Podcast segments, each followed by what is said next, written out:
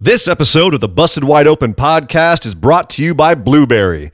Blubrry offers the best media hosting, accurate listening stats, and their all new PowerPress Deluxe sites, a no setup WordPress website for your podcast with all the necessary links to share your show with the world built right in. If you currently produce a podcast and are looking for a better media host or looking to start a new one from scratch, head over to orbitaljigsaw.com forward slash BWO and sign up for the best media hosting and a PowerPress Deluxe site to get your first month absolutely free. That's orbitaljigsaw.com forward slash BWO. Or just use the promo code BWO at checkout for your first month free. And with that said, enjoy the show. Ladies and gentlemen, this is the only two-time PWG Battle of Los Angeles champion, King Ricochet, and you are listening to Busted Wide Open Podcast.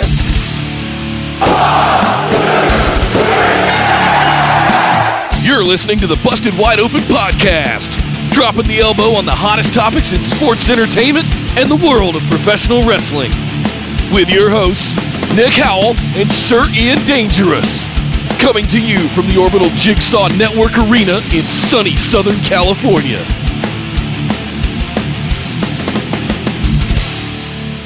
Welcome back to the Busted Wide Open podcast. But if this is your first time joining the show, I'd like to welcome you to episode number 77. I'm Nick Howell. And the only monster in the bank you will ever need, I am Sir Ian Dangerous. We just watched Money in the Bank Yes. and Take Over Chicago Yes. this weekend. This is going to be our recap and analysis show for the two WWE pay per views we just had this previous weekend. And you know what?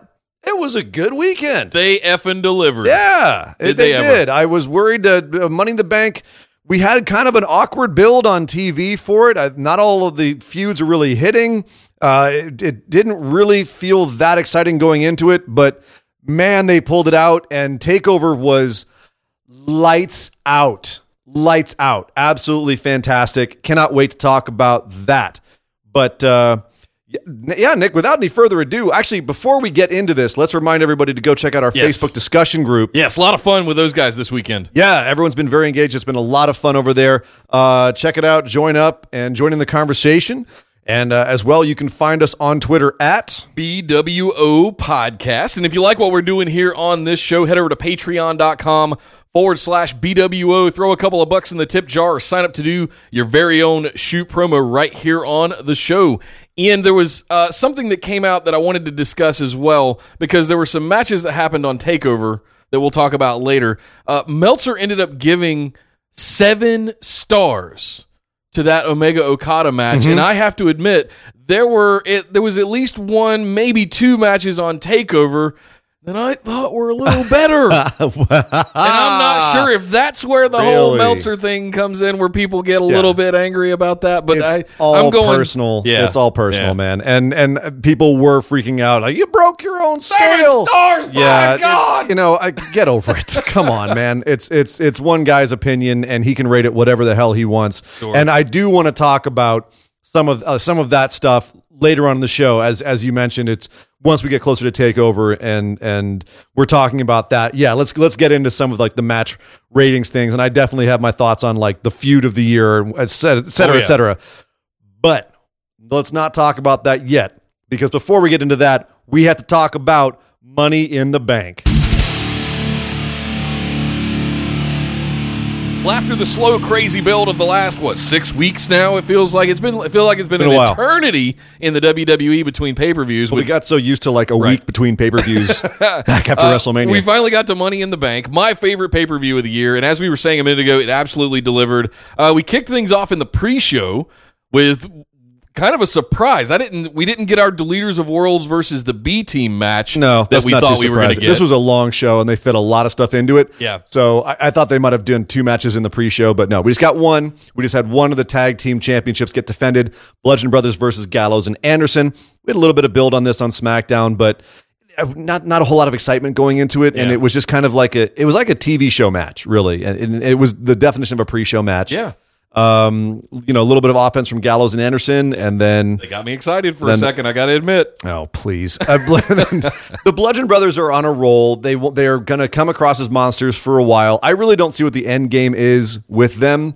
Uh, and Sanity. and well, we'll see. We there was speculation Sanity would show up this weekend. I thought they did. I thought they would. I'm sorry. It wouldn't be on the pre-show, I don't think, if they if they would. I, I, I don't think they would do that to them. That would be. That would. Have, I'm glad they didn't then, if that fair. was the option. Uh, but yeah, the the Bludgeon Brothers picked this one up.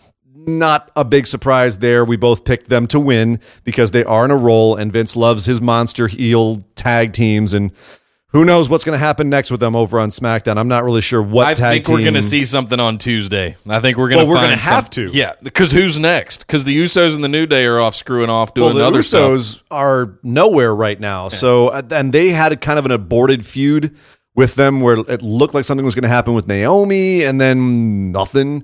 So, yeah, on both, I got to say on both brands, the tag division's a bit floundering. I'm not sure who in the back stopped loving the tag divisions, but they, they stopped loving them. Never into like tag wrestling. Um, moving on to the main show, it opened with Daniel Bryan coming out to probably one of the biggest ovations I've seen him get since he came back. But we were in Chicago. yeah, we have to talk about Chicago as well. Chicago's going to get brought up a lot Yeah. on our show today because ups and downs with that crowd. I, I love the. I always love the energy of Chicago. I love the passion. I love the intensity. I love. I I don't love how much they like to get themselves over sometimes, but Yeah. what's you going to do? that's cares? that's kind of modern. It's, part of wrestling. It's, part of the fun. At least modern crowds, yeah. But uh, but the excitement, I thought it was a good way to kick off the show to have Daniel Bryan come out first thing, and boom, the audience is hot because it's Daniel Bryan. And then Big Cass comes out, and because the energy is still there, he actually gets a, a significant heel response. You know, as opposed to this is kind of a, a flat feud, really, at the end Yeah. of the day. But they got a little extra spice on it because the crowd was so amped for the show. So that I thought I thought it was I thought that was a good way to start the show. The match wasn't much. It was uh, it was Big Cass getting a couple of big boots and uh, uh, big moves on Daniel Bryan. Fall away slam from the second turnbuckle, I think, at one point, and then Daniel Bryan just getting him in a heel hook and tap tap tap real quick. So it- I actually thought this was Cass's turn. Uh, Daniel Bryan got the last one. Uh, you know, we thought we. I think we differed in opinion on the last one as well at Backlash. Yep. Uh, so now I thought that since Daniel Bryan got that one, this was going to embroil it and take it all the way to SummerSlam potentially. But no, now Daniel Bryan has back to back wins over Cass. Is this blown off? Is this done at this point? I think it's pretty much done at this point. Okay. I, I think if they were going to have it continue, this would have been where he won, and we're going to see like with our pickums. Yeah. I had one too on the show where I thought the feud was going to continue, so I thought the heel was going to win in order to continue the feud, and I made the wrong choice. I think we all kind of thought that was And uh, and on this one, this one you picked the heel because you thought the program was going to continue. Right. Obviously, it's not, which I ain't mad about. Kind of glad I was right on this pick. Um, but this is this is how Daniel Bryan can lose to you know people were freaking out when he lost clean to Samoa Joe, right? And, and he's he's lost a couple times on TV and it's been Please tragic let that be the next opponent. tragic wins, tragic losses for for Daniel Bryan. It's like, no, no, no, that's his character. He's got to lose a few Yeah. so that when he's up against a guy like Cass, who does look physically imposing next to him, and you know is several shades more orange than he is, it's. It's something where you believe he's an underdog. Yeah. And when he wins, it feels like a real victory. So, you know, this is why, like, everyone, every time people are like, oh my God, Daniel Bryan lost a big. Calm down. It's okay. Calm down. As long as he's still winning feuds like this and doing it, doing it convincingly as he did here, Yeah. it's it's all fine. I don't know if they're going to push him to the top of the card or give him a bigger feud just yet. Again, we've talked about the fact that his, his contract is up in September. He hasn't re-signed. So yee, until that's figured out, I think they're going to probably kind of uh, keep him circling the airport, if you will. Samoa Joe program for SummerSlam, and I will be a happy boy. we got six, eight, eight weeks. Yeah, we have we get uh, we got to get through Extreme Rules. The pay per view apparently they can't find any words to describe ac- according to Right. their promotions for it. What is Extreme Rules? Uh, uh, it's a uh, thinking, thinking. I don't know. Uh, yeah, I, I'm looking forward to SummerSlam. I, I'm thinking the Extreme Rules might actually surprise people if they can uh, if they can put some good programs together. We cleared a lot of st- of stuff with uh, Money in the Bank. Speaking of which, we cleared off the the disgrace that was the Lashley and Zayn feud. Finally came to an end. Lashley beat the crap out of Zayn, and no one cared. This match was dead. People just did not care about this match, Right. Uh, because it was just such a horrible, bizarre build. And uh, I, I mean, I don't think there's any argument right now. This is the worst feud of the year, at least in WWE. Yeah. Especially if this if this is the clapper, this is the closer, this is the capper. Cool, we're done. Let's move on. Yes, please. Next. I, I almost don't even want to talk about this anymore because, uh, oh, okay, good. We're, we're past to- it. We're done. The only thing I want to talk about here is is I I'm worried. I mean, there's going to be damage control you got to do with both of these guys now. Yeah. Both of these guys came out of this looking worse. You know Yeah, what I mean? did. And that's the worst kind of program to have is when both guys come out looking less. People are less over for Lashley now. They just don't care about him. Uh, Sami Zayn definitely lost some of his respectability from this. I mean, he got a big cheer, but it's Chicago, so they're gonna cheer for him. But it's where it's where the rest of the the world perceives him that's really going to matter, and where the backstage perceives him that's going to matter. Yeah. So I I worry about both of them. There's going to be some damage control that has to happen with both of them. There, there were two missteps in this pay per view. This was one of them. Nobody gave a shit. We'll talk about the other one here in a little bit, but uh, it was one of those where it, if if I heard the minute I heard Sami Zayn or Lashley's music come on, I would have gotten up and gone to get another beer. Just Oh, yeah. I, I, I think I actually looked around the arena as well, and it was kind of half empty. It was too early for a piss break, Right, Just- So- but I, I know what's coming. Uh, I, I, I would have gone and gotten a beer, taken a whiz, whatever. Because I, let's just move on. Well, as long it- as you were back in time for the next match, which was the Intercontinental Championship match between Seth Rollins and Elias, which frankly, like it kind of came not out of nowhere, but I don't know. Elias hasn't really had any major feuds yet. This is like his first really major feud, his first major shot at a title. yeah, And I don't know about you, but I mean, he kind of opened my eyes a little bit with this match where, uh, you know, I've, I've always thought he could wrestle. He had a couple of big matches earlier in the year against like Roman Reigns and some other, and I think he had one against, uh, yeah, he had a couple against Braun Strowman. Sure, but I felt like he was just working. This is the first time. I'll go on record Like and say this is the match. first time I've seen Elias work a good 20 to 30 minute match 20, yeah. and and really overperform from my what my expectations were of his in-ring ability. I don't think it was quite 20 minutes, but it was definitely a longer match. I, NXT, like the longest match I saw him have was Shinsuke Nakamura for 10 minutes or something like that. Yeah. So this was this was definitely a long form match for him, and it started off a little bit, um, a little average, I would say, but it heated up real quick. once he got vicious and once he started trying to just do some really nasty Healy stuff to Seth, that's when I really got invested in the match and I was like, "Oh, hi Elias." Well, and they and at the uh, close to the end of the match, about four fifths of the way through, um, Elias sidesteps. Seth goes for a dive outside, and Elias sidestepped him. Yep. threw him into the ba- into the barrier, and then without hesitating, threw him into the ring post, grabbed him again, threw him into the stairs, and then threw him back in the ring and continued the punishment. And it was all done so quickly and so viciously. You know, a, a lot of times I've I've heard Triple H even say to to people in NXT uh, or in interviews like, "Oh, when you're when you're working slow, you think you're working slow, slow down more." And that's something that you can see with the WWE style, where they try to you know have these long grind out matches and whatnot. But there's something to be said for putting on the boosters at certain points in a match. And this lit up the crowd when he did this. And it lit me up because it was some serious fire. It felt like he was going on a rampage and a vicious one on Seth Rollins, and it really worked. There's something to be said for speeding up your matches at, certain points, finding the ebb and flow of the match and speeding it up at the right time. That was the perfect time to hit the thrusters and go full speed because from then on, the match was just lights out. It was it was awesome and it was intense, edge of your seat. And Seth finally gets the roll up for the win, holding the tight. So I think this might not be over. No, We this might- is not over. This we is going to might- continue. I hope so. I hope we have more more of this because I like where this is going. I'd like to see this build a little bit more, and it shows that they do have chemistry together. Even though the only downside is is they look so similar. Yeah. The only way you can tell them apart is that that Elias is a little bigger and his pants are a different color. He doesn't he doesn't he doesn't wear Mighty Morphin Power Rangers pants. Right. That's about it. Um, I, I if this was uh, if this was the '90s, you can imagine them being like a tag team. Like a, they, they put them they, they put them together as brothers, like the the Roadies back in the '90s. You know what I mean? Yep. These are the it's Seth and Elias, the Roadies, and they'd come out all like sneering at the crowd and throwing guitar picks at them. You know that would be their gimmick back in the day because they look so similar. But Uh, it's nice to see. I liked the the back and forth at the very end of the match. Uh, the constant kickouts, the constant, uh, uh, you know, on uh, late two counts. Uh, I loved seeing that the roll up there at the end, the double roll up, and then Seth finally getting the tights and and you know getting the victory. That kind of stuff, I really really just gets to me and it gets that fire going that you were talking about. So I think I think this is definitely going to continue. Uh, there's no way that they can just end it on that. Yeah. Well, I mean, they could, but I, it could be a satisfying ending. But I, I think they have room to move on with it to, to keep to keep it going.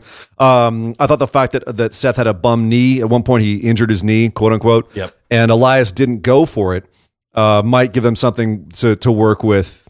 Uh, I don't know if they will, but it, it made Elias look like he wasn't a killer. Like he wasn't going to go for the injured body part. He was just going to sit there and punch him.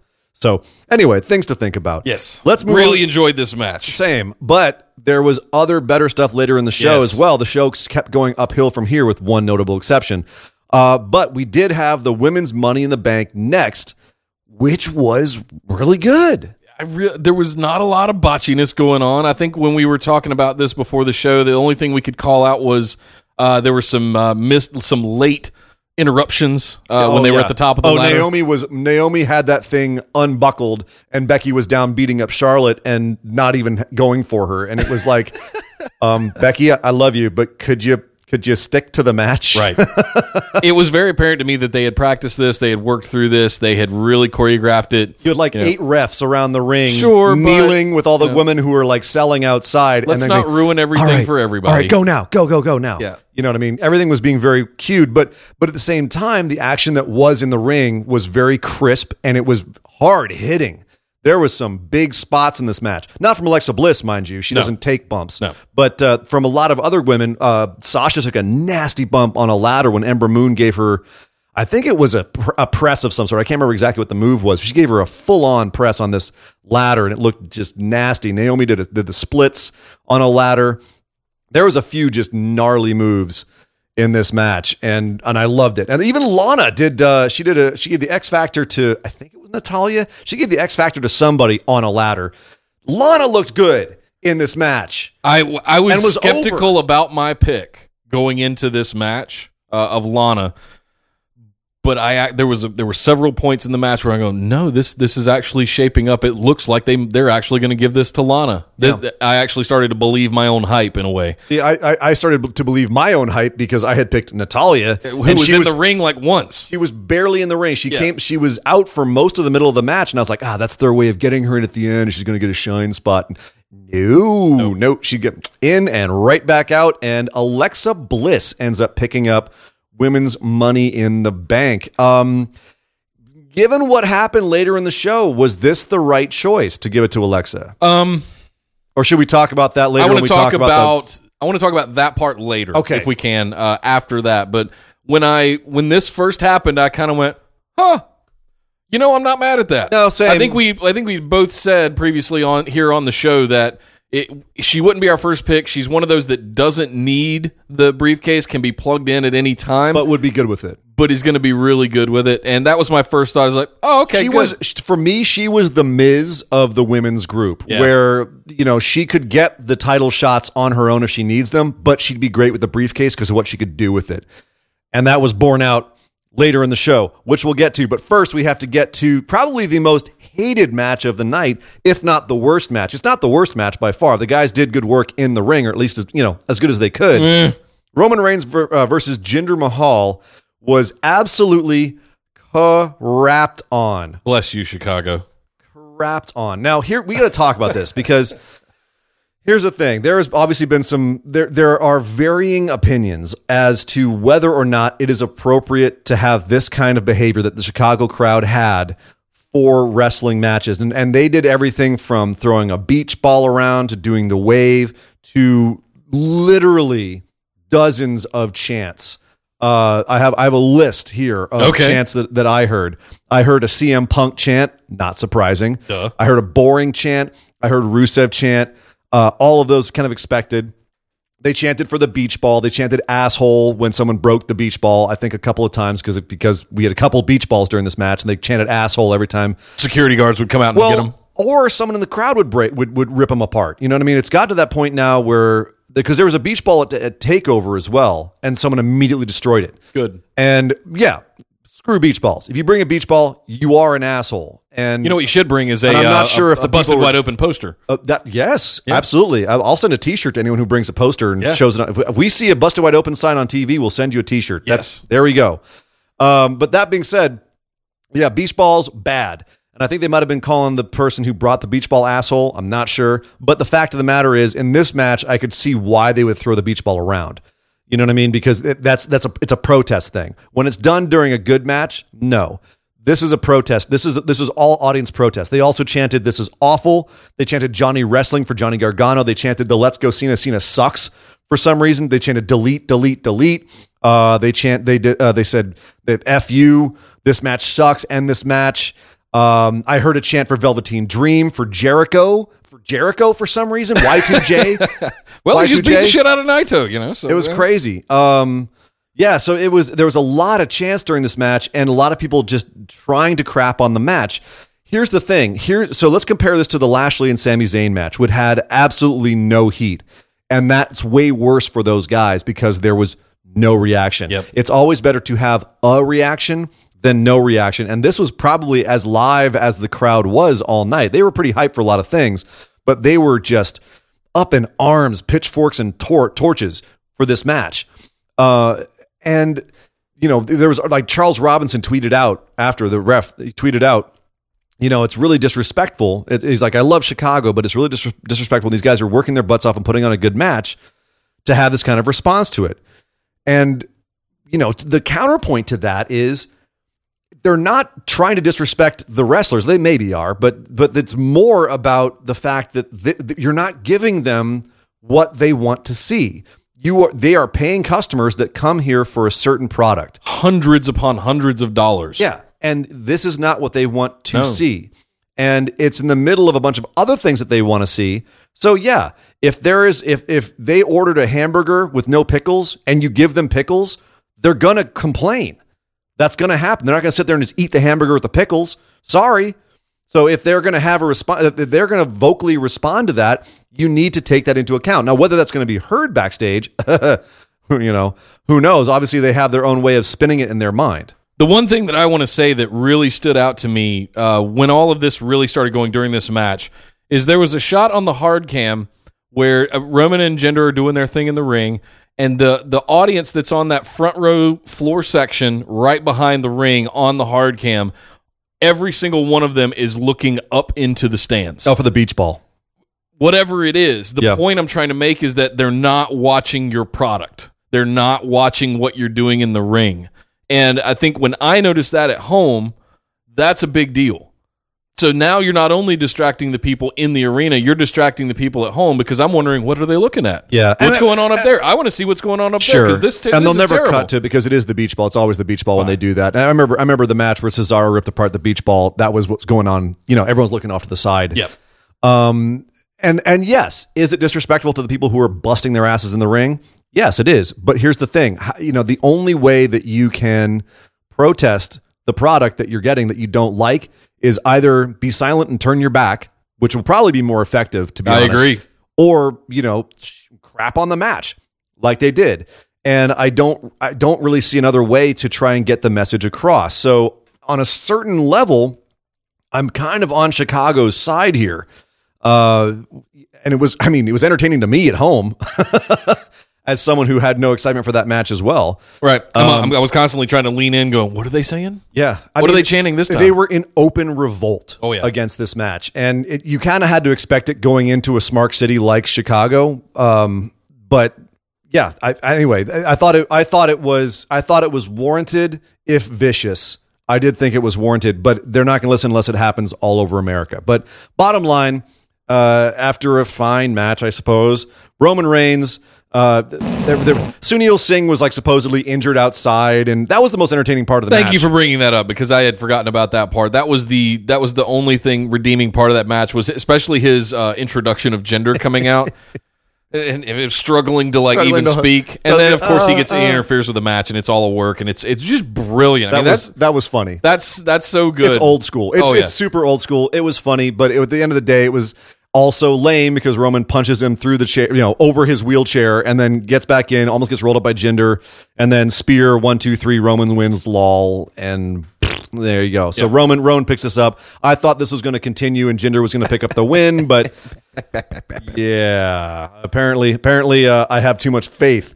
Um, that being said, something I did have faith in that I was rewarded by happened in our next match: the SmackDown Live Women's Championship, Carmella and Asuka.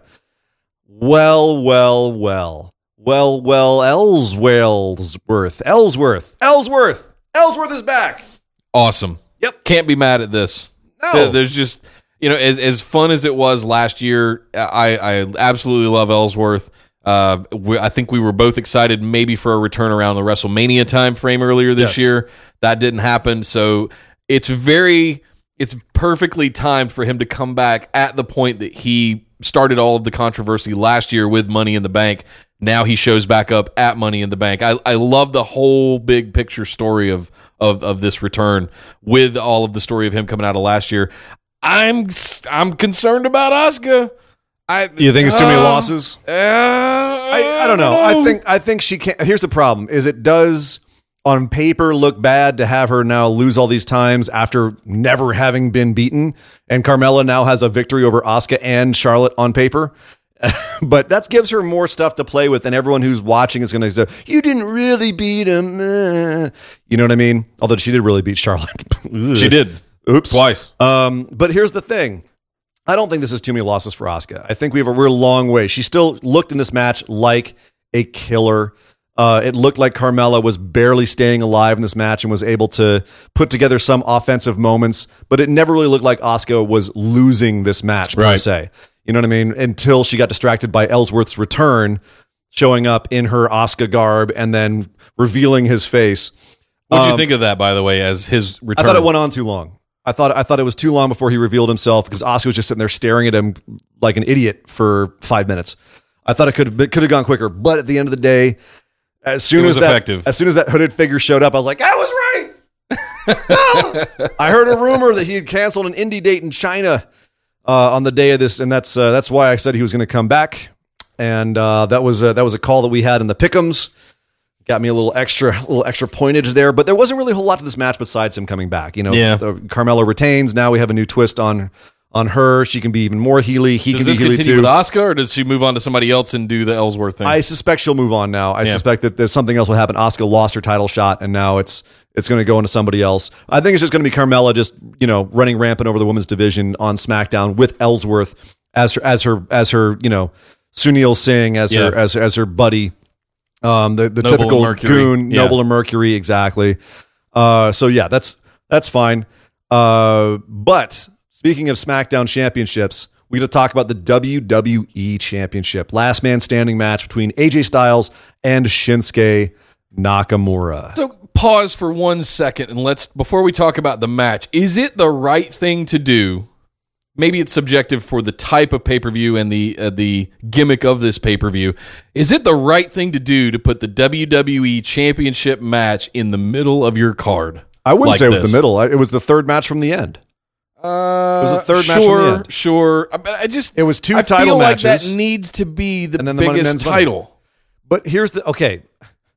Let let's save this for the end. We'll talk about the match order at the end Fine. because because I I yes I think it was at the appropriate spot because the next match was Ronda Rousey Nia Jax and then we had the men's Money in the Bank. So this was at the right spot for this match I think. Uh, and I have to say this was the best match of these guys' feud Uh, yeah, totally. like head and shoulders. Uh, and it paid off the whole thing so well at the end. It took a long time to get going. Um, and I didn't like how much offense Shinsuke got at the beginning. There's a problem that I have with the WWE style of booking matches where the heel gets an inordinate amount of offense in early and beats the face into oblivion. Well, to counter that, there's one something that I would say that I said a few weeks ago, where I there's AJ Styles has just been this dominant force for the last year or two, and there are certain people that have certain wrestlers' number, especially heels to faces, and I think Shinsuke Nakamura is one of those heel characters, especially once he flipped and started dick punching everybody. Uh, he has AJ Styles' number. So I actually liked the fact that Nakamura came out swinging. He looked like he knew all of AJ's stuff. He looked like he was going to just bulldoze AJ Styles. Frankly, for one of the first times in, that, since we've seen him in the WWE. The problem is, is having that him give AJ that much damage telegraphs that's not how it's going to go. You know what I mean? It was so. you. It was so much. Sure. Though I, th- I, I think it just went on a little bit too long of Shinsuke dominating AJ. I'd have liked to see a little bit more swings in this match. It would have created more drama. Frankly, that's really what I'm I'm talking about here. Yeah. Is No, I'm with you on is that. just that that it would have created more drama to have like have AJ get a little bit more back than he got back. He was you get one move in and then Shinsuke would dominate him again, throw him you know throwing him outside the ring and just kicking the crap out of him. Um, you know, he gave him a Kinshasa on the tables at one point, and which, which looked awesome, by the way. Uh, there was a lot of awesome moves in this match, but the takeaway was at the end, it kept getting more and more vicious and more and more brutal until finally AJ get like they, they and they even back out again. You know that, that I like the fact that eventually uh, AJ gets Shinsuke's knee injured, and so now they're kind of more on even footing, and they're both having a hard time getting up to ma- to meet the count. It was all you know. It, it it it evened out eventually. It was a long match, and it felt like it had a long build to it. And I think if I went back and watched it, I'd appreciate it more. Yeah. Um, but then the the end of the match with AJ giving the uh, the Styles Clash off the stairs to the ground, and then Shinsuke propping himself up on the desk and going, "Come on!" and AJ kicking him in the nuts as I like just fuck you, dude. Yeah. And then getting up, and then just just that that grim determination on his face, getting back up into the ring, getting up and jumping and doing the phenomenal forearm from the ring onto the table onto Shinsuke. It was just, and I and I don't often curse on this show, but I can think of no better way to say it than it was such a great fuck you moment to Shinsuke Nakamura after all he'd been through. Yep. That it put such a good cap on this. And I want we both wanted Shinsuke to win because we wanted to see this continue and we wanted to see this uh, you know, build with the dynamics inverted. But this was such a great way to cap this off, and it was such a good payoff and such a satisfying payoff that I'm not mad at it. No, me either. Uh, I think AJ showed something, especially in the second half of this match. Uh, he found a sixth gear that I hadn't seen yet, especially in the WWE, and I, I really liked that. And I think it takes the right pairing with the right chemistry to be able to get to that gear. Yeah. And the fact that they've had three to four of these matches now. I, It's taken a while to get here. it's taken us a while to get here, but it's good to see somebody who I thought I had seen all his stuff, and I I hadn't seen just how far he was willing to push himself yet. I think if you go back to some of his TNA time with Joe and Kurt Angle and stuff, you could see just- yeah. some of that extra sixth gear stuff that he would put through. But man, uh, I had not seen hit this level of AJ Styles in the WWE in the last couple of years, and this was a fantastic expose of like, look at what these guys can do. You know, just from beginning to end. Well, the storytelling as well. I, mean, I think. I mean, here's the thing. Conversely, as opposed to Lashley and Zayn, both guys came out of this looking good. I was worried about how Shinsuke would look coming out of this feud if he lost. That's why I picked him. I'm like, you can't have him lose here. But you know what? The way they had him go out uh, did make him look extremely dangerous. Made him look crazy. He made him look dangerous. It made it look like AJ barely survived this guy. yeah. Uh, and AJ is one of the best guys in the company. So I think that Shinsuke did look good coming out of this. Um, I don't know where they're both going to go from here. Obviously, I think I think this is over now. I think this is is conclusively over. Okay. I don't know how you move on from that finish. There are a lot of guys on SmackDown Live waiting in line for that opportunity Yep. next in to to go after AJ. I think it's smart. I, if it were me, hypothetically, if I'm fantasy booking, I would have had not go over here and take this to a blow off at SummerSlam. This is a SummerSlam kind of feud. I think people were getting sick of it though, is what I was hearing. yeah, and it's it's a good two two months away too. So I, yeah, yeah. You know what I mean? Like that's that's the thing. I just I'm wondering where Shinsuke goes. That's more my my curiosity. There's a lot of people that can go for AJ. Where does Shinsuke go now? Does he go after the U.S. title? Because he's he and Jeff Hardy just had a match where Shinsuke dick punched him, and I could see Jeff having a beef. But uh, I don't I don't know. U.S. title feud with Jeff Hardy. I wouldn't be mad at that. Mm, I'd- me either. I'd give Nakamura a damn belt at some point. The dude has just been losing since he came to the main roster. He needs a significant win. Yeah, exactly. Uh, speaking of significant wins, the Raw Women's Championship was the last singles match before the men's Money in the Bank. It happened next. Nia Jax versus Ronda Rousey. Very controversial around here at the Orbital Jigsaw Network Arena. Uh, we've had a lot to say about this. We've had a lot of online discussion about whether this feud was ever going to be saved. I gotta say, this match, I, I'm not gonna say it saved a feud. The, the build was still atrocious, No, feud's over. but uh, but it was a but man, this match overperformed majorly. So I want to I want to be clear because I know there's a lot of people that are probably waiting to hear what I had to say about this, um, because I've been so quiet about it in the past. Um, the I want to agree with you. I want to say that it definitely overperformed to what I was expecting it to be.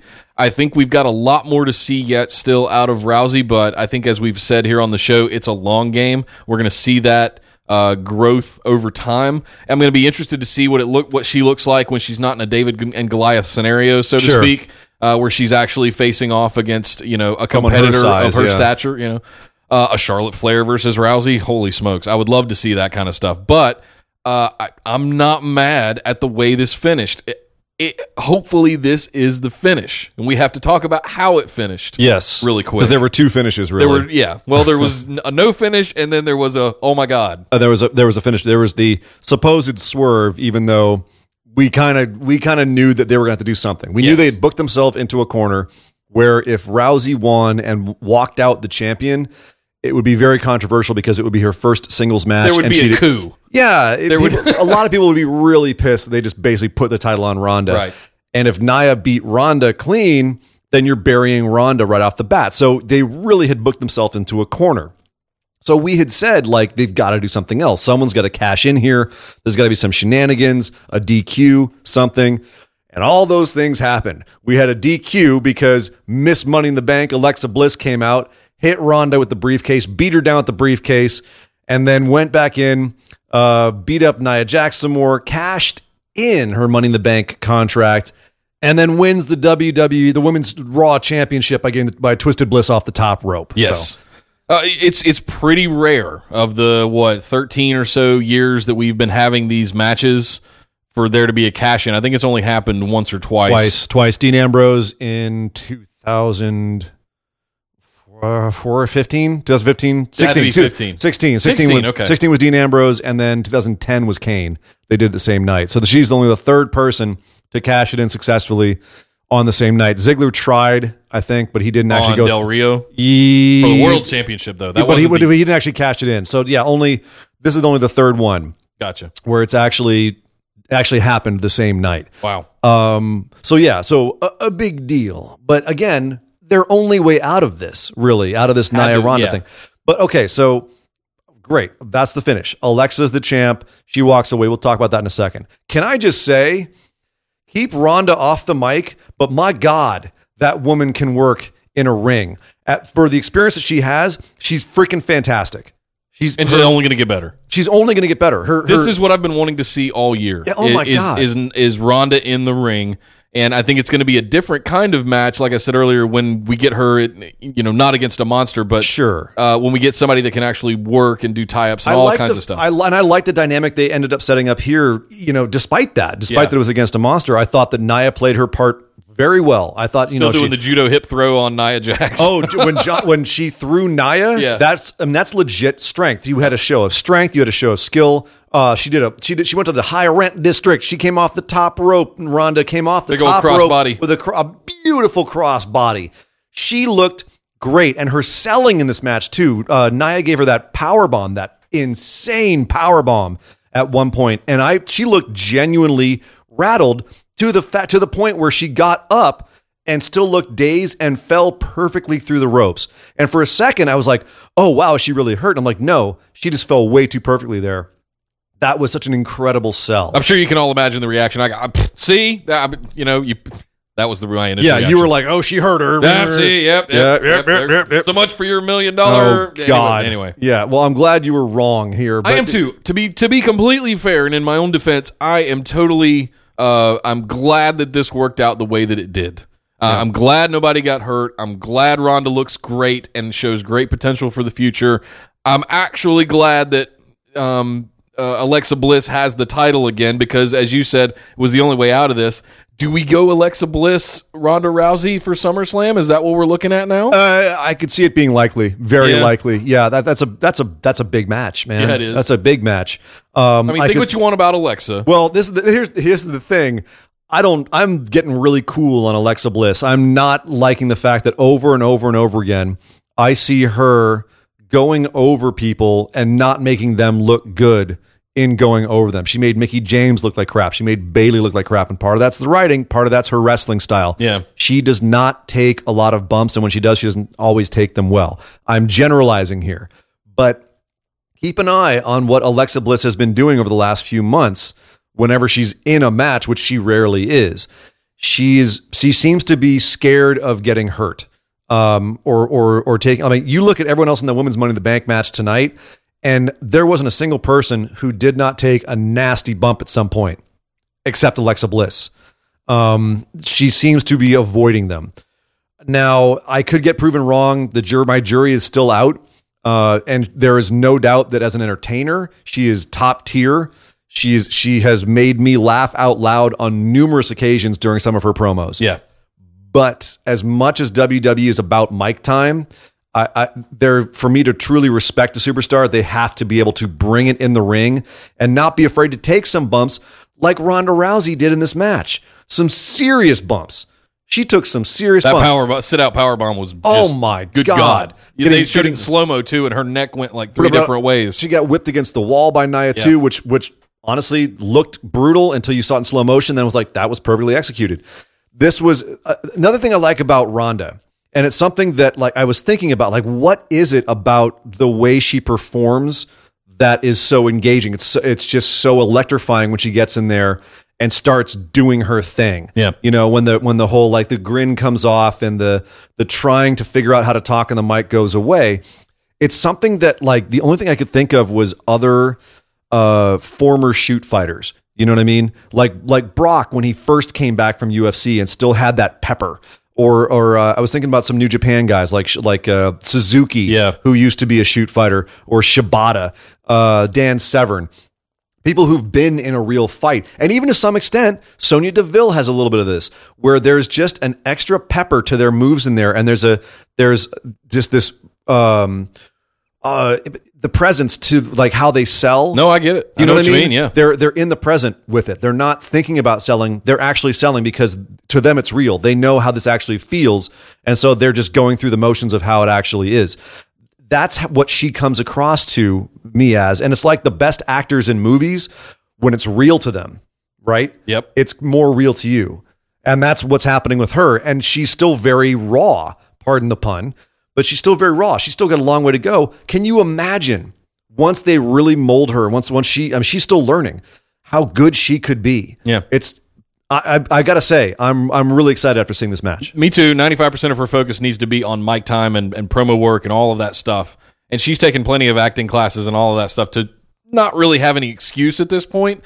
But I, I think it's just time. I think it's Yep. just it, it's time being in the environment. She's got to become a weekly staple on television. At some point, yeah. and that will, all of that will just mold itself and mm-hmm. work itself out. I'm over the moon excited at this point for the potential of Ronda Rousey. Uh, I've been holding off on saying anything like this because I actually wanted to see her in a match. in a singles match. Yep. but uh, now that we have, I'm I'm actually really excited for the potential Yep, of this take woman. take all the time you need. Yep. I, I'll go back to my Mark Henry reference. Like, take the time. You got it there. Mark Henry took until 2011 to get Hall of Pain going. You know what I mean?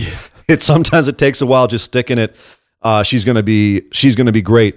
A quick note before we move on to men's Money in the Bank.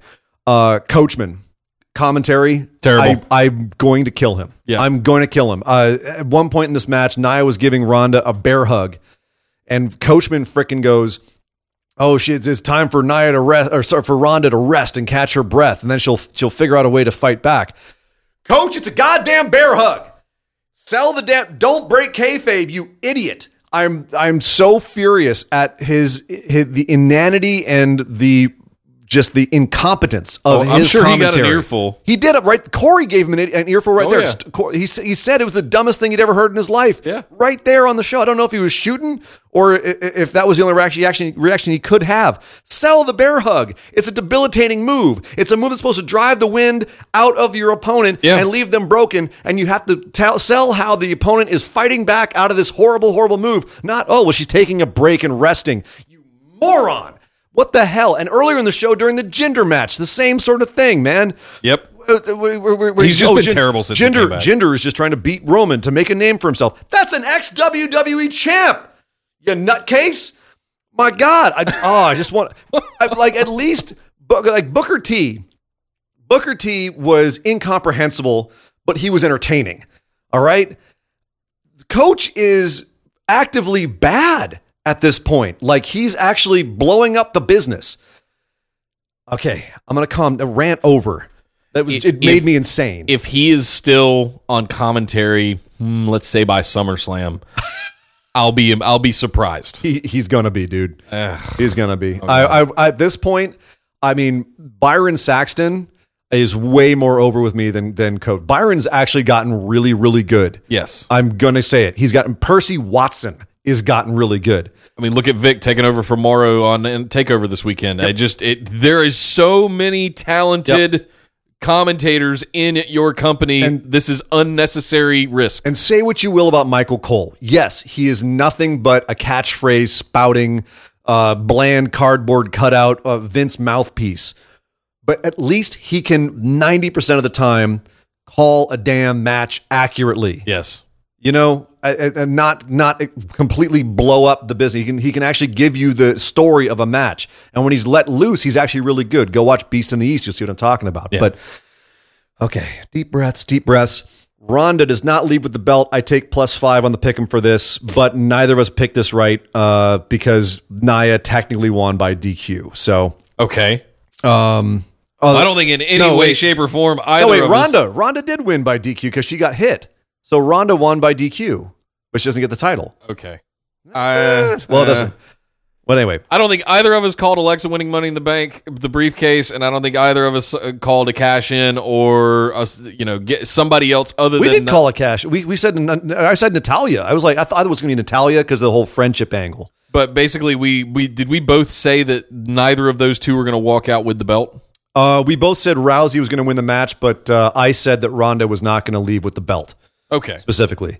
Um, and I certainly didn't see it being Alexa Bliss. I, I'll, I'll say that. No, but it does make sense. It, it did actually. I was as a second option behind Natalya. Yeah. it made sense. They clarified earlier in the show that you can't cash in on anyone not on your brand. So for anyone to cash in on that match, these were the only two real options: were Natalya and Alexa. Um, I thought it would be Natalya. That's what I said on the last week's show.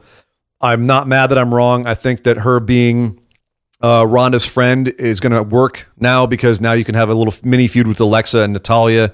Maybe Alexa can call Natalya old. Won't that be nice? Oh yeah, Um, but yeah, so brr, it's fine. It's it's I'm I'm happy with this. I'm satisfied. Alexa's the champ. Let's see what happens going forward. Maybe Ronda can actually beat the crap out of her and make her actually sell. yeah. Well, we're down to the end. We're down to the men's Money in the Bank match. Yes. Uh, wow, What wow. a slobber knocker. Wow. Good Uh, grief. This was stiff AF. Uh, there were a lot of big hits. Spot fest. Oh my god. Spot Uh, fest. Not as many as I actually thought there could have been. Not a lot of logical storytelling here, but a Um, lot of spots, a lot of insane spots.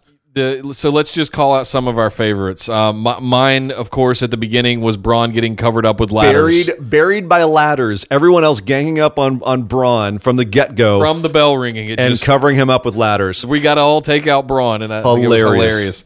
And kind of telegraphed the the ending. If Well, not, I still didn't believe the ending until the ending actually happened. I got to be honest with Uh, you. me too, me too. And we we go we going to talk about that.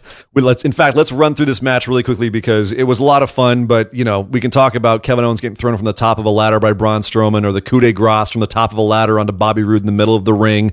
All the other crazy spots in this match. We can talk about them all day long. It was insane. Everyone worked their butt off in Yes. this match, and it was great. It was a fantastic Money in the Bank match, exactly what you wanted it to be. But at the end of the day, Uh, Kofi Kingston, who, by the way, we both said should have been the New Day member that went, even though I said Big E. You said Big E. I think I said Xavier. I used Xavier. Kofi, we agreed, should have been the one to go in according to kayfabe and history and everything else. So glad that he did go in. I was I had lost faith in WWE. I thought they were going to go ahead and push Big E, but no, they had enough big men in this match. It made sense to have Kofi. I'm glad they had Kofi. He was clinging to Braun Strowman's back as Strowman was on the top of the ladder, battling Finn. They were all hitting each other. Kofi gets shrugged off. Finn gets dropped on the ladder. Monster in the bank. Braun Strowman is uh, your money in the bank The winner. one guy in that match that really just Did- didn't, need it. Didn't need it. Yeah, it's kind of a waste. I mean, you're a Braun Strowman fan. I, I, I was even torn. you know. I was torn. I, it was one of those things where I was like, uh, uh, okay. Here's the thing. Okay, so let's let's let's let's talk about it. Braun Strowman wins the money. Like the one guy we said sh- just shouldn't win it. We don't have to worry about Braun Strowman winning it. First of all, big guys never win it, and he doesn't need it because he can just challenge Brock tomorrow. Blah blah blah. Right. right? Why does he need this briefcase? Because is he going to come out tonight on Raw and say, "I'm the Money in the Bank winner. I want to challenge Braun Strowman now"? Brock Lesnar. Yeah, Brock Lesnar now. Right. Well, why, why is he going to do that instead of just cashing it in? Uh, that's what I'm saying. Like, uh, is he going to wait till someone else has a match with Brock and then cash it in as a surprise? Because it used to be you could cash it in whenever you want and set a date for when you're going to have the match. Why would he need to do that? Why would he? I mean, I doesn't. Why would he need to come out and interfere with a match? He's Braun frickin' Strowman. You know what I mean? This made no sense to me. The only way that it makes sense, and this is the this is the dangerous thing I want to talk about. This the only way it makes sense is because they want to have one more accolade under Braun Strowman's belt. They want to put one. They gave him the the greatest Royal Rumble. They've, the, you know, he's he's had. He has no titles though. he was does he won the tag team championships by that's right. himself, That's right. uh, and then gave them away the next night because his partner was a child. Right. Uh, so I mean, at this point, they are very much in danger of going down a Roman Reigns path with Braun Strowman, and I'm I'm calling it now that they are starting to push him too hard. You don't need to push him this hard. He pushes himself, you know, and and this was something that could have gone to a much more worthy person, uh, someone who actually needed the push in their if career. worthy's the right word. Worthy's absolutely the right word because Braun, it, this is this is beneath him. He doesn't need money in the bank. oh, I see what you're saying. Okay. Yeah, I agree with that. Someone else who needed it more. Yeah. Um, and and there's there's a lot we were talking about. There's a lot that a lot of these guys could have done with that briefcase as far as storyline. Guys who could have legitimately been Universal or WWE champion. If you'd given it to the SmackDown guy, right? You had two you had two Raw guys, two Raw people win the win the briefcase this week. Um, you know, you could have given it to someone on SmackDown and had something going on with AJ. But no, you gave it to Braun Strowman for some reason. Well, And- that was funny you brought that up because that was my first thought when he unclipped that briefcase. It wasn't like, "Yay, my, my boy Braun won." It was, "Oh wow, they put both of them on Raw." Well, y- well, they, they did, except one of them's already been cashed in. So now there's still only one briefcase out Sure. there. So, and it's only on Raw. But that's, I mean, that's almost a secondary story here. The big story is Braun is going to come to the point now. Now he's he looks more like a guy. You know, there was that one Royal Rumble, one against all, blah blah blah. you know, Roman against everybody else, and everyone just crapped all over it because Roman sat out the entire thing. He didn't look like a legit, whatever. Braun looks like a guy who can take out the other seven members of a Money in the Bank match legitimately, right? Yes. He does look like that. Um, he looks like he he is a legitimate monster. He will never. I don't think he's ever going to be the guy the way they wanted Roman to be the guy or Cena to be the guy, right? He's the Andre to Roman's Hulk, if you will. He's the attraction guy.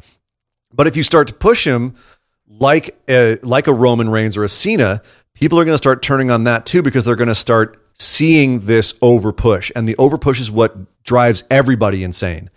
And even though he looks more of like a legitimate person who could be a super Cena or a super Reigns, he could be, you know, he's just Brock the, the Braun the monster. It's still going to, to rub people the wrong way once people start getting fed to him on a regular basis, and he just can't. He becomes another Brock where he just can't be beaten. Yeah. that's going to really rub people the wrong way. So they have to be really careful. And this is the first big misstep that I've seen with their building of Braun Strowman. Well, I I, I think about uh, let's see, when was this? There was a time on the show s- several months ago, maybe turn of the year time frame, where I said I think Braun Strowman is the backup plan in case the whole Roman experiment doesn't Yeah, oh, work. we yeah, we did. and, and I that. think we've talked about that before. And I think not not taking it as far as you just did, but I think that there's an element of that here. Oh, where sure. there's they're beginning to witness that okay, this Roman thing isn't working out too well. Let's let's really start to push. Let's Braun give- let's give- we talked about it for WrestleMania. Let's give That's Strowman some rope. Let's give him some some some some reins. Uh, let's give the horse some reins. Hey now, let's give him a little bit of the lead and see what he does with it, right? Yeah. But here's the problem: they're not just giving him a lead.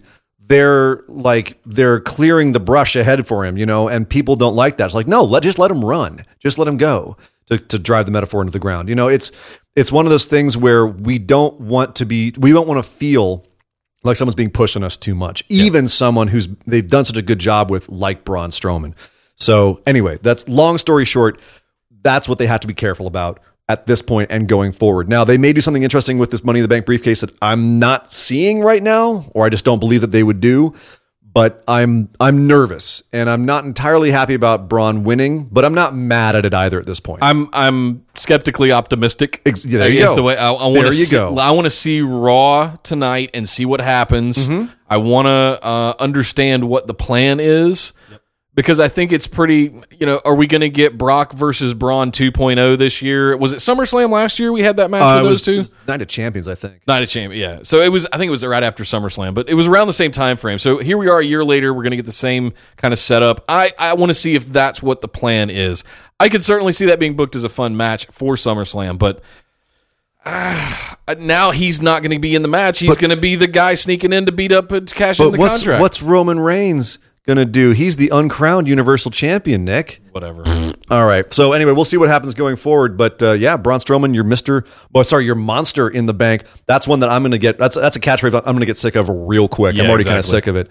And they're gonna, you know, they're gonna do that uh, for the rest of the year, as long as he has it. Yeah, yeah, it could be the case. Well, Ian, uh, that's that wraps up our, our coverage of Money in the Bank. What were some of your key big takeaways of this really long and kind of big at pay per view? Well, it's the first one of the new big style. They, they started it an hour early. Now it's an hour longer for all these pay per views. I thought it was a little long, but they did, you know, there was a lot of good stuff here. I'm, I'm worried about when we have a, uh pay per view, the quality of backlash for four hours. That's going to be terrifying. Oh, yeah. Uh, but at least with this one, I felt like it, it, it grew as the show, the show went on. It kept energy. I liked the pace of everything. I liked the order of the matches. I thought everything was in its perfect place, in its perfect position.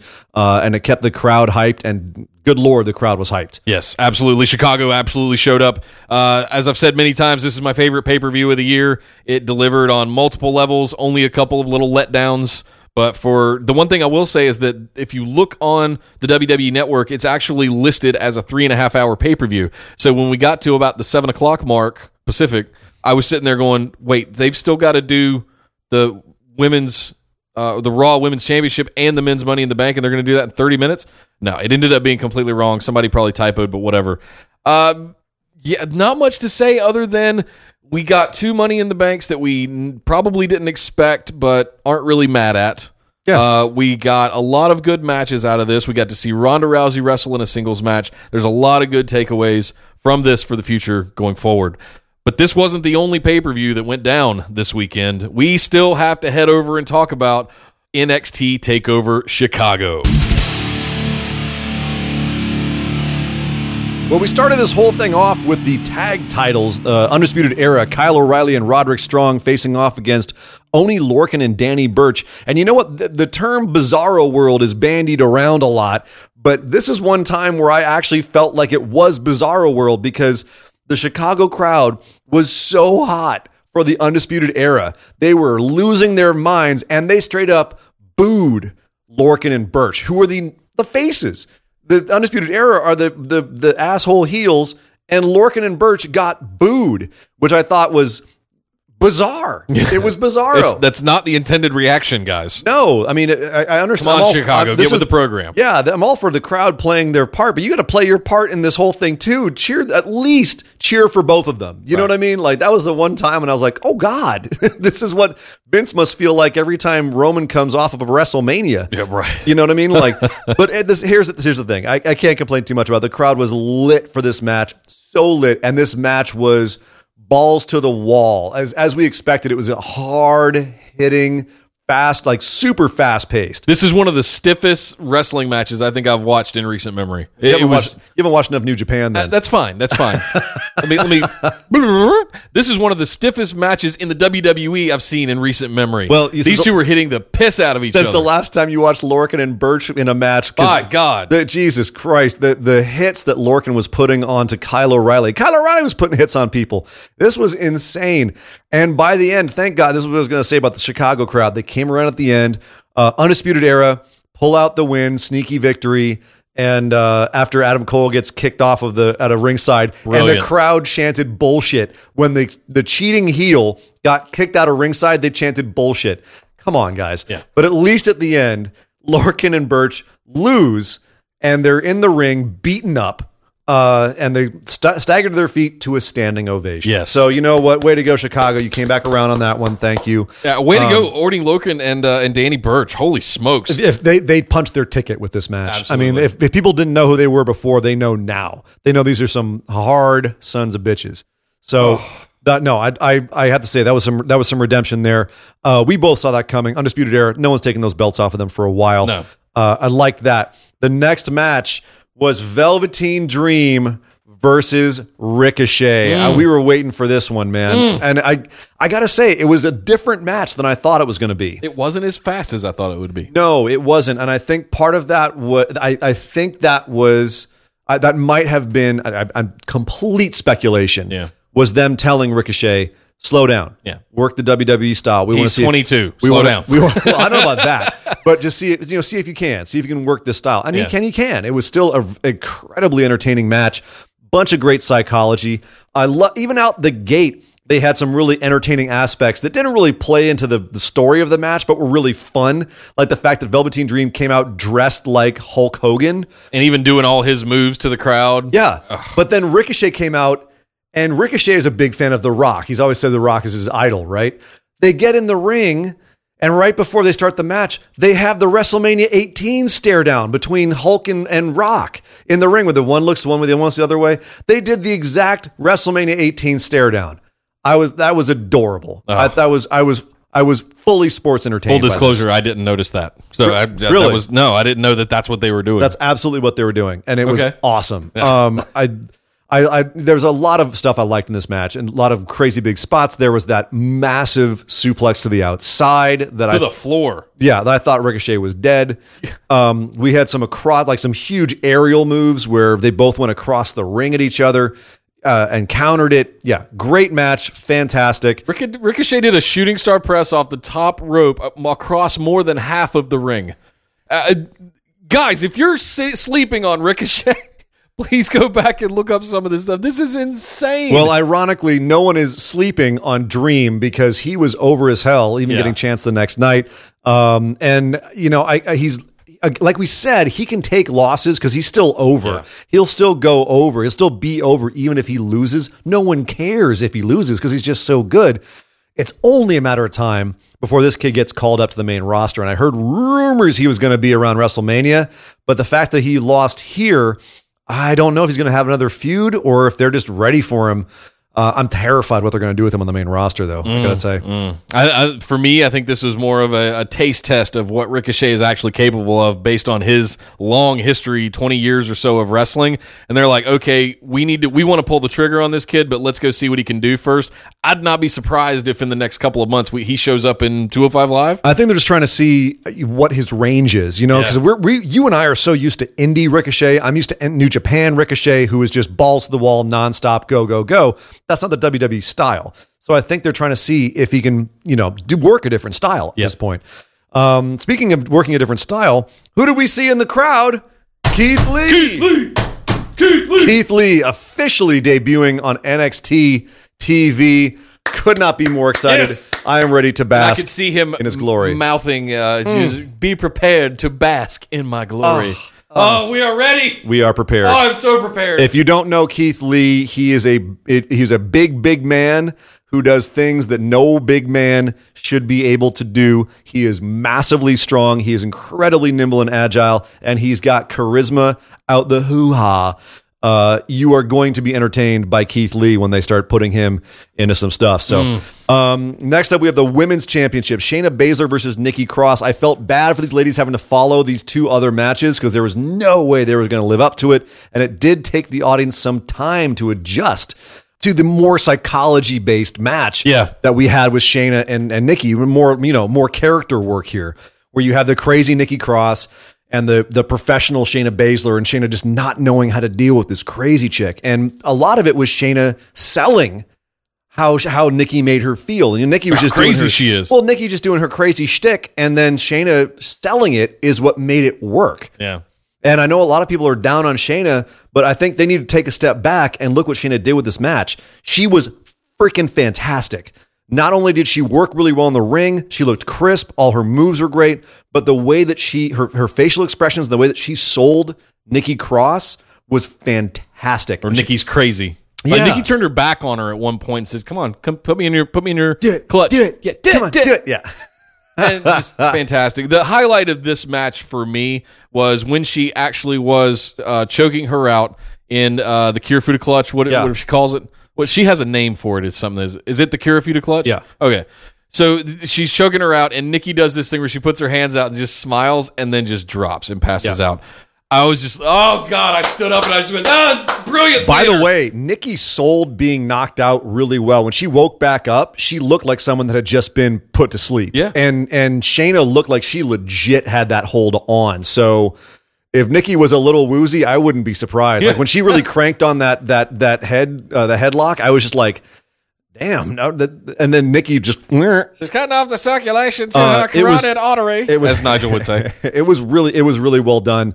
Um, a lot of people I know were kind of crapping on this match online, and to them I say, calm your breastises. This match was was just what it needed to be. Yes. Take it out of context of the rest of the show, and it was a great match with great character work. Shayna is the best heel they have in NXT, and might be the, one of the best women heel they have. She just gets natural heat. She people just don't like her. And she plays that part perfectly by not giving them what they want. They want her to be big and flashy. She's, I'm not going to be big and flashy. I'm out here to hurt people. Yeah. And then leave. Tough shit. and she looks great doing it. Yep, she does. I'm, I'm, I'm loving what they, what, how, how much progress Shayna has been making. Well, hey, next up, we had to go over and do the other side, which was the men's championship. Aleister Black facing Lars Sullivan. Uh, I gotta admit, I didn't really like this match. I have to say this was the this was the least match on the card for me as well, and it wasn't just the major botch at the end where Aleister whiffed the uh, the the black mass, and Lars still tried to sell it. Sort of, um, that's understandable. It happens. It's not ballet, Right. You know what I mean? But These are big dudes. yeah, it just there wasn't a whole lot else to the match that was engaging. Um, It, I didn't feel that the stakes were there. I didn't feel like after weeks of buildup, and especially last week when Lars put him down three times with the freak accident, yeah, there was no visible like weakness of Aleister, Aleister Black from Lars. I didn't see uh, Lars get the best of Aleister at any point in this match. And I'm tr- I'm struggling to see. And you mentioned the botch at the end. That was kind of the the cherry on the cake for me, where I was like, "And listen, guys, uh, just to be clear, I'm not marking the hell out over Lars Sullivan over here, just defending my boy. I'm being real because I love both these guys. You know, both these guys, both these guys. They're fantastic in the ring, and they're both really good on the mic. I want to see both of them successful, but it felt like they didn't practice. It felt like it would they were unprepared. There was just too much stuff going on. And I feel like it maybe there wasn't any kind of choreography done to this match that they went out there cold. or it was just they were just having an off night because it wasn't like it was a bad match by any stretch. This was just you know compared to everything else on this show, this wasn't the best match by a long shot. You know, it was still better than most of what we had on Money in the Bank. I'd have to say, like I, I would take this over half of the sh- uh, half of the stuff on Money in the Bank. So it was it was still a fine match, and we're just so spoiled by what we see in NXT. But at the same time, you know, this was I thought a good title defense for Aleister because it did it. He he was on his heels. He wasn't as on his heels as he maybe should have been, as you said. But it, he was on his heels for this match, and it showed that he could beat a monster, and it established him as the champ. Now, personally, I'm going to go out on a limb here and say I'm not a fan of Champ Aleister Black. Me either. I don't think it works for his character. Agreed. You know what I mean? It's it's just it feels weird to have this guy be your champ. Um, and that's not to say that he's not championship material. I'm I it's it he absolutely is. He should be top of the. And you know. I would say the But exact same thing about Lars Sullivan. Yeah, he's a guy he doesn't need the belt either. He Right. should just be a monster. They need to just both be those kinds of monsters. the characters. Yep. You know what I mean? They're they're they're characters, and having them be at the top of everything, it does feel weird. But at this, and and the roster is deep as hell in NXT, so they they have other options. But that being said, I'm liking these guys at the top right now. It's fine. Let's do this. Let's give them the shine. Give them, you know, see what they're made of, if you will. Yeah. So I mean, who do you who do you see Aleister facing next? That's a good question. Um, nobody that's on the kind of mid card of NXT right now really pops as the next thing. I mean, Ricochet certainly has that potential down the road, but I don't know if it's. I don't know if it's hashtag too soon, but Or Velveteen Dream, even. Velveteen, Velvet, Velveteen, Velveteen could possibly go go up there and get it. Um, and he would be a fun champion as opposed to you know like an Aleister Black or something, especially as over as he is. Jesus Christ! Um, Can you imagine? He would he would sell tons of merch and be a, an awesome representative of that brand. I don't know though. I feel like the tag team division gets a lot of focus right now and has the kind of depth uh, that I feel like you were referring to a second ago, but I don't feel that way yet about anybody that's that's like who's next for Aleister. I honestly don't know. Who do you Hmm. think is going to come up next? Uh, I mean, I just gave a couple of examples. You know, Ricochet or, or Velveteen or or uh, Keith. You know, they could just inject Keith Lee into it. I don't. I think I think he's got a way to go. I think they're going to massage him around a little bit more before they actually throw him into this. Uh, certainly not Kona Reeves. No. I hope. Uh, Dijak is an interesting prospect for that. Mm, he's gotta Uh, get built as well. He's got to get built up, sure. But I mean, we've got a long way to go where potentially Aleister could have a long reign here. Yep, I'm very curious to see uh, this week on TV who pops up as being the next challenger to Aleister Black. We might not even know for a few weeks. Yeah, so maybe. very interesting. So we got to get to the big, the big news, Yeah. the big match of this this pay per view, the street fight between Johnny Gargano and Tommaso Ciampa. One year after DIY broke up, and Ciampa, that bald bastard, Son of a bitch! betrayed Johnny Gargano in Chicago at this very Allstate arena. Here we are again. Johnny Gargano has kind of just lost his mind now. He's all out for vengeance. Revenge has, has taken over his mind and his soul. And um, he, you know, his wife's walked away from him. Although she did come back at the beginning of the show and gave him a, a the, the the the crutch, Tommaso's crutch that he had broken in he half. or broken in half and It was- said, it- they- they "Kick got it his close. ass, Yeah. kick his ass, Johnny."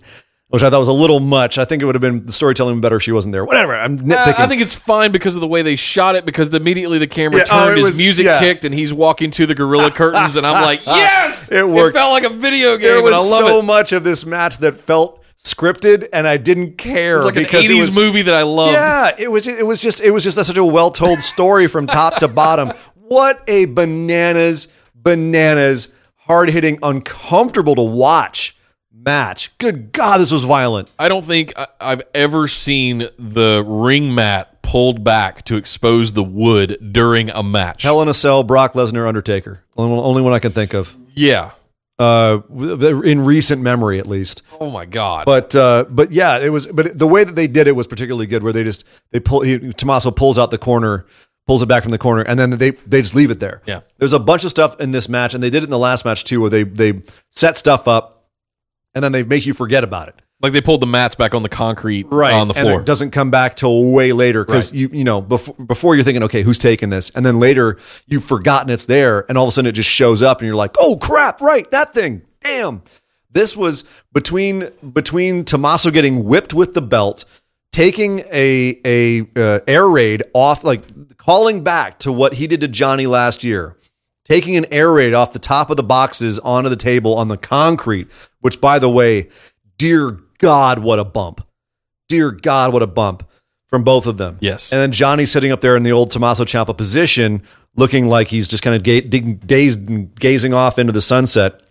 He's and watching then- him get loaded up on the stretcher. There's so much little storytelling moments in this, Yeah. like Tommaso taking off, uh, like when when Johnny's beaten up, he takes off uh, Johnny's ring, his wedding ring, and spits on it and throws it away. Oh my God! just such an evil bastard. Son of a bitch! I just I love that. By the way, I, I- if you're the audience member who screamed out, "You're the devil, Ciampa!" I want you to sign something for me. You are amazing. That's that was a that was a great moment. I laughed my ass off when I heard you scream that. Um, and it was. This was such a a, a well paced, brutal match. I love the psychology of it, as scripted as it was, with Johnny, you know, having finally destroyed Ciampa with that air raid.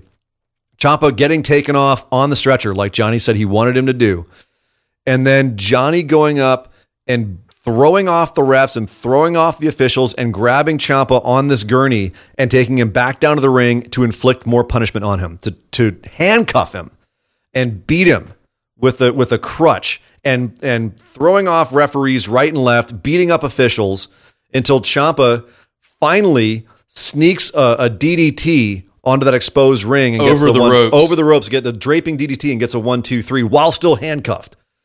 What an insane, insane And all he did was like lay on top of him like a big pile of laundry and just pin him down. he At was- the same time, start sobbing. It looked like he well, was. he was still completely messed up from from you know Oh. the from the air raid. So it was yeah, it was fan absolutely. Int- I mean, I I was pouring sweat by the end of this because it was so intense. They did both these guys did such a good job selling these characters, and as I said, it it did feel in a lot of ways very choreographed and scripted. But this is one time I didn't care. Who cares? Because it was so well done. yeah, it was. Uh, the- and the emotion was there, and that's the important thing. The emotion was there in spades. What's so- next? That's the Dear question. God, someone's going to die. Yeah, I mean, this- do we? Do how we, do you we get- take this one? Do we keep leveling this up, or at some point do these two shake hands and move on? Maybe they go to the main roster and we have uh, they fight each other with dick punches. Oh man, oh, Johnny Gargano, this is your life. right. No, I, I here's the thing. I don't know what they're going to do next. I was thinking about that when this was over. I'm like, how do you? Where do you go from here? Where do you go? You guys literally almost killed each other. here. Multiple times. multiple times. Um, I, I mean, how do you have another match? And they're going to have to. There's got to be a redemption arc for Johnny Gargano. He went to the dark side, Yeah. as we thought he would. That's true. He went to the dark side here. So how do you how do you bring him back? He's got to overcome this. You know, he come back from the dark side and overcome this defeat. You know. Yep. So yeah, th- do we go to Brooklyn with this? Uh, that it almost it sets And itself if up. so, what? Like, Yeah. what do they do? Best of like best of three falls. I don't know. Oh God, they'll kill each other. You know? they'll absolutely murder That's each what other. I'm saying. But here's the thing: the only so okay, this match great. It was fantastic. Let's. You mentioned something early, early, early in the show, uh, long before we've talked about all these things, where you mentioned Okada and Omega Getting seven stars by getting Meltzer. seven stars by Meltzer. Yeah. and I and you thought this match was better than their uh, two out of three falls match. Uh, yes, Okay, I do. and and is that because of the emotion involved? Mm, somewhat, but some of the things that they were doing, and I, I almost want to say that it's part of like there's part of WWE that really doesn't work this dangerously sometimes. Even though, oh no, this was a very dangerous match. even right, even though a lot of the stuff, you know, you can tell uh, there were the the table spot. Spoiler alert, kids! The table spot there were pads underneath it Sure, uh, on the air raid that you could see where it was taped around Oh, and all barely. that stuff. Fine, but at the end of the day, man, this was brutal as hell. I really enjoyed this. It was the cul- uh, not yet the culmination, but it's been this long running story for a year now. So I don't want to hear about these long storylines in New Japan that WWE doesn't have. But I thought this was a way better match than Okada versus Omega. You know, and here's the thing. I actually, I'm going to take the opposite point. I do think Okada versus Omega three or four, excuse me, was the superior match in terms of technical ability. Um, they and and on on every level. The only the only place I give this credit is the emotion, and that comes from the fantastic storytelling of Yeah. these two guys. This is a blood feud. This is a hatred feud, and Okada and Omega is a professional feud. Right? It's two guys who as from, uh, from a professional standpoint are competitive with each other.